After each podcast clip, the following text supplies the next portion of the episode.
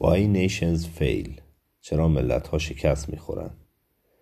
نویسندگان دارون عجم اغلو جیمز ای روینسون با ترجمه محسن میردامادی و محمد حسین نعیمی پور و مقدمه احمد میدری.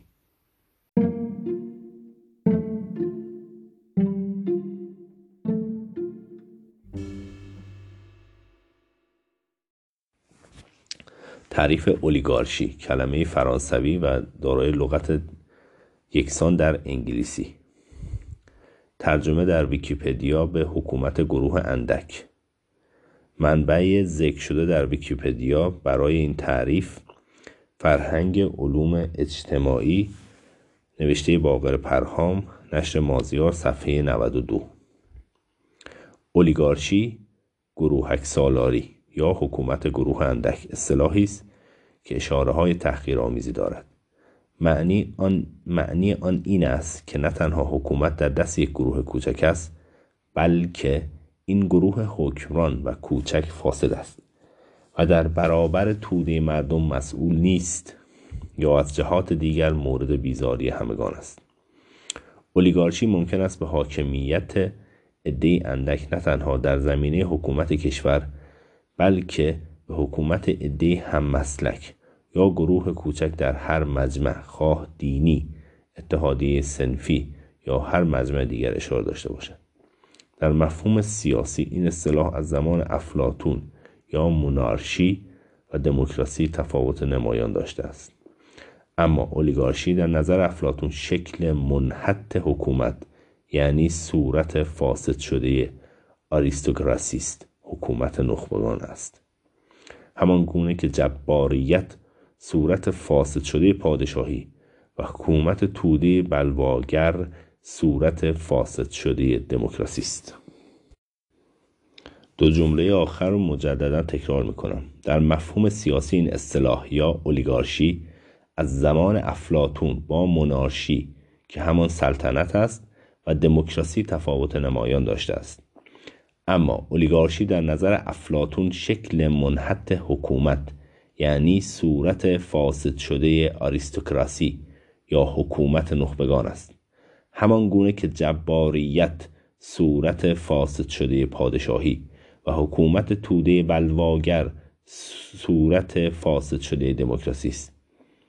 سه تا مثال خیلی زیبا در آخر زد که نشون بده اولیگارشی چقدر سیستم حکومتی فاسد و خرابی است و زمانی که پادشاهی جباریت پیدا می کند پادشاهی فاسد شده. زمانی که توده بلواگر به حکومت می‌رسه دموکراسی فاسد شده و زمانی که اولیگارشی به وجود میاد صورت فاسد شده حکومت نخبگانه که می‌تونه دموکراسی هم نباشه. ولی در حکومت نخبگان صورت فاسد شده می‌تونه اولیگارشی باشه.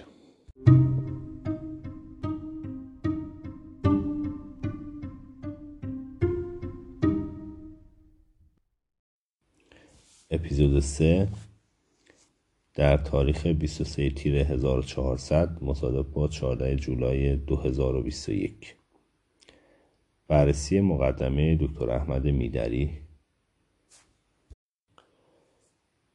از زمان انسان متمدن تا قرن 19 همه جوامع اندک سالار بودند و در حال حاضر نیز 85 درصد از مردم در این درصد جوامع زندگی می کنند. شاید می توان گفت که این 85 درصد همون ساکنان جوامع جهان سوم هستند یا کشورهای در حال توسعه هستند و زمانی که یک محاسبه ساده انجام بدیم فقط 15 درصد از جمعیت دنیا در کشورهای توسعه یافته هستند که شامل استرالیا، کره، ژاپن، اروپای غربی، امریکا، کانادا، فنلاند و شاید آفریقای جنوبی بشه. و کل جمعیت اینها شاید یک میلیارد و صد میلیون بشه که دقیقا 15 درصد جمعیت کل دنیاست. در حدود 15 درصد جمعیت کل دنیاست و تمام این کشورها اولیگارشی دیگه درشون وجود نداره. ولی دقت که بکنیم ما بقیه کشورهای دنیا همشون دارای اولیگارشی هستن. و اینا همون کشورهای جهان سوم و در حال توسعه. علت ماندگاری و پایداری اندک سالاری از نظر نورس و همکارانش در مسئله به نام امنیت نهفته است.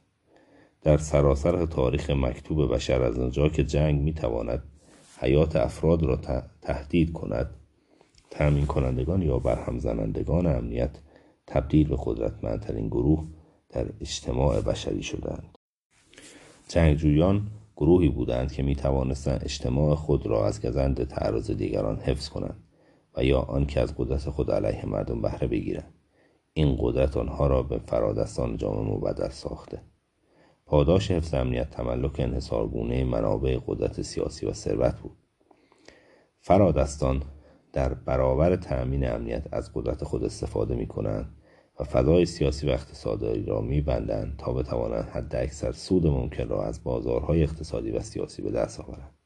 این سود به دست نمی آید مگر اینکه دسترسی در حوزه سیاست و اقتصاد محدود شود. انحصار در تأمین امنیت به بازار انحصاری در سیاست و اقتصاد منجر می شود. تا زمانی که امنیت یک جامعه را گروهی محدود می توانند بر هم بزنند یا تأمین کنند آنها اجازه نخواهند داد رقابت در اقتصاد و سیاست شکل بگیرد.